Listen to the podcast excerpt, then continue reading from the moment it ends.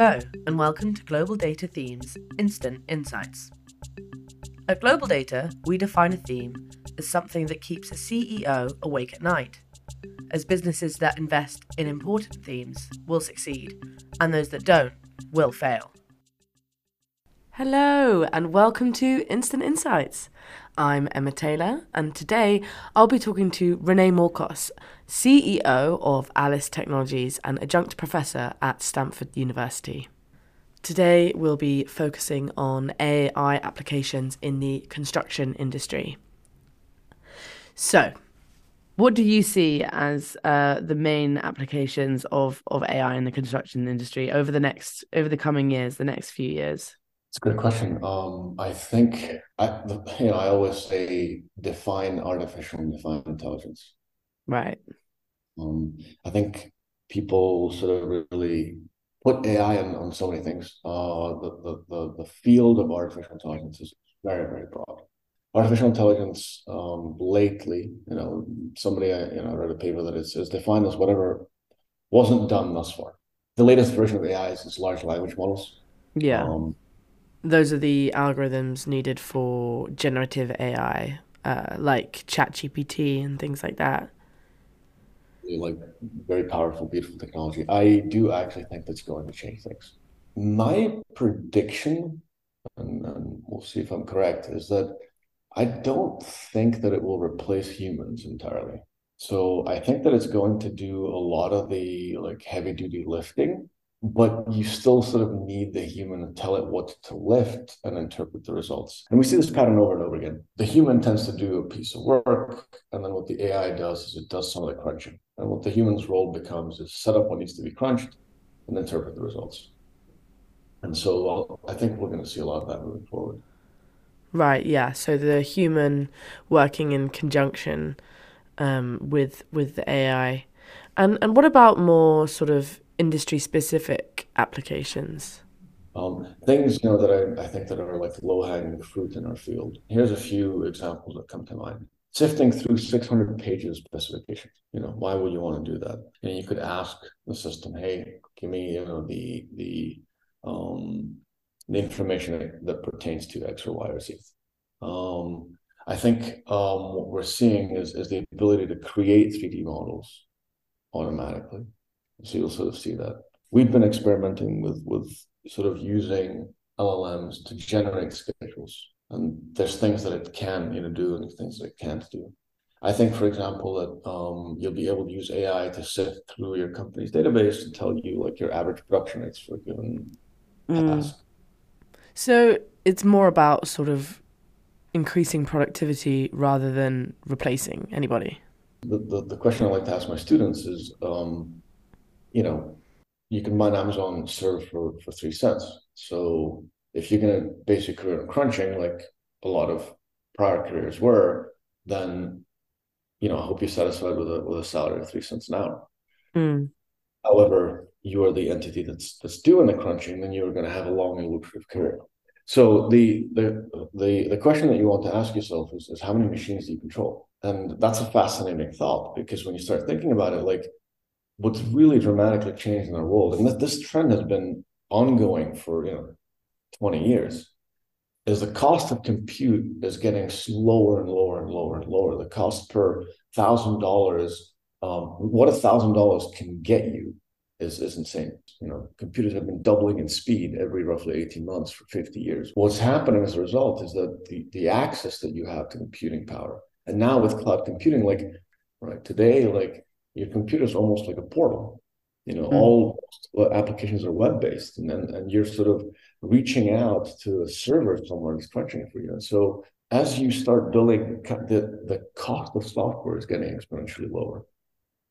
So I, I actually think it's just an unparalleled opportunity. I actually think that the, the general contractor of the future is going to be successful based on how quickly they can identify, evaluate, and integrate new technologies. What do you think people should be wary of? Like, where do you think the risks lie? Absolutely. I mean, it's, it's why I said identify, evaluate. What's happening suddenly, right, is that you've got this explosion of technologies. And so it's no longer a question of like, you know, should we try it or not. It's what do we try? Mm. Yeah. And and you know, companies were talking when I started this in 2015, construction companies were like, you know, you do like what? Like like a wait, you bring in AI to construction, like that's kind of nuts. Today they're they're suffering from from like startup fatigue. Mm. The other thing that's really interesting is that that you know one of the questions I asked myself is why do startups exist? You know, and I I thought about this and like everybody tells you like oh because we work harder and we're smarter and you know and I think the one thing you learn at, a place like Stanford is like you're not smarter, you know. and and so I sort of thought to myself, like these companies, like some of the companies we talk to are are not in the tens of billions of dollars. So so like why does a company like Alice exist? And then the answer is simple. It's it's that startups are effectively the the outsourced research and development arms of these large companies it's also these large companies said r&d is really expensive and hard and difficult it doesn't work so why don't we outsource it? Why don't we create you know why don't we have a thousand startups all trying and failing? And when one of them starts working we'll just use that tech or we'll buy it. You watch this trend which is crazy. Like 2015 i'm telling you there was like probably two three companies in the us um, that had like an, an, someone thinking about innovation. Seven years later probably in the ENR 400 i would tell you that 50% of them have some sort of a innovation framework, innovation person, leader who is responsible for exactly this, figuring out what it is that we're doing. And that's a really, you know, interesting, beautiful, strategic question because what you're thinking about is, hey, you know, what does my company want to achieve? What do we need to do? Where are we headed? Right what do I think my actual advantage is, you know, over my competition? And how is technology going to help me better hone that, that advantage? And how is it going to help me better maintain it? How much do these like sort of bigger companies work in conjunction with with startups, you know, like Alice? Like surely it would be beneficial for them to work quite closely with them, you know, in terms of like data and just creating a product that that suits them um, when we started in 2015, there was a lot of um, like I don't know if fear is the right word, but but a little bit of distrust. You right. know, like you think about data, what are you do with it, etc. Right? And I think, you know, this is now seven years on, and and I the, the the sort of construction, as I call it, the renaissance, right, happened in 2017. That's when it flipped. Right. Construction went from being the ugly duckling nobody wanted to touch to suddenly, hey, this is the sexiest thing in the world. It's going to be the next industry to get, you know, changed. Why was that? You know, I, I thought about this. I think there's several reasons. One, what we have really needed in construction is the input to construction to get digitized. And the input to construction is is the design. And the design truthfully, the technology for, for digitizing the design has existed since the 80s object oriented and parametric.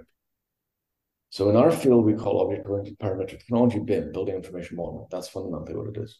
BIM is parametric and object oriented. And so the problem wasn't that the technology didn't exist, the processors weren't fast enough to crunch buildings.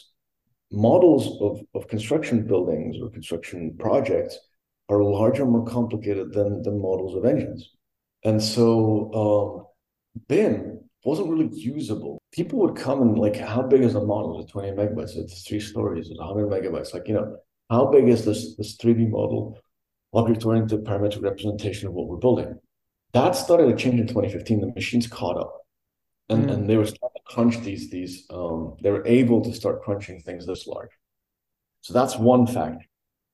Another fact was introduction of cloud computing, which meant that you suddenly had access to a lot more data.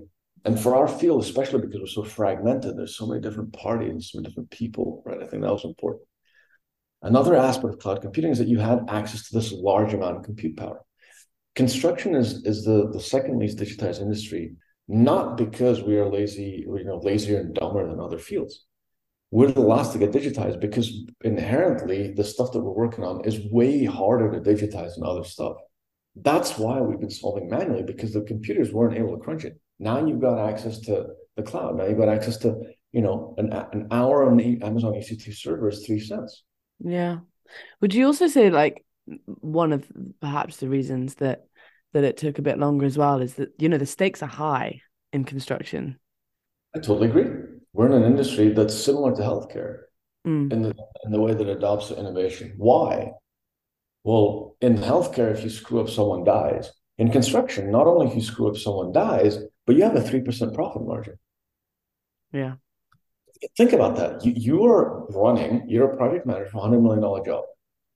You have three million dollars. That's your basically I effed it up budget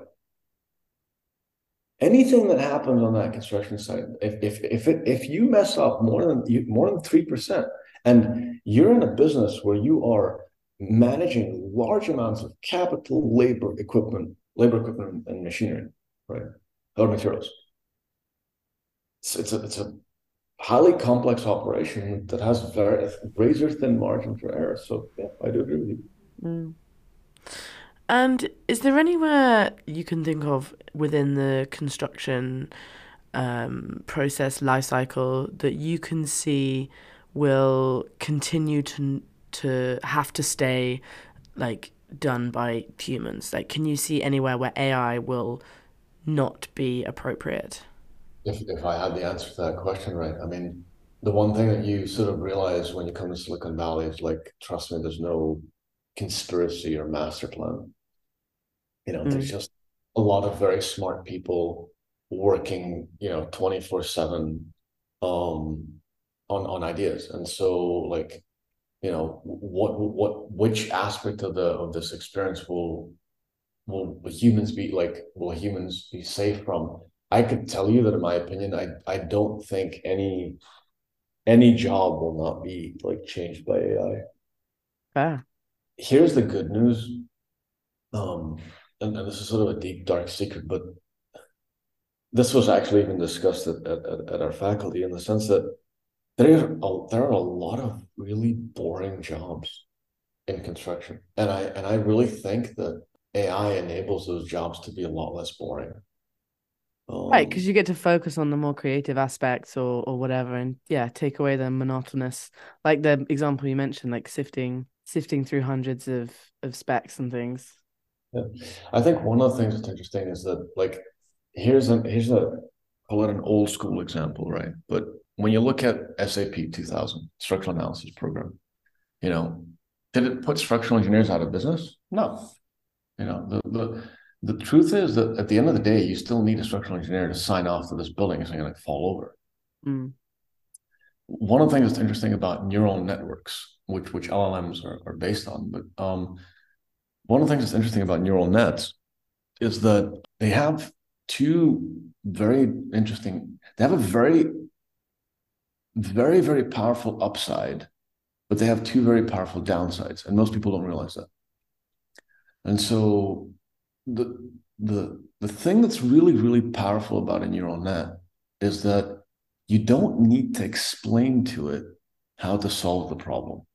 Google had an algorithm that they set loose on the internet, and the darn thing came back and figured out what cats look like.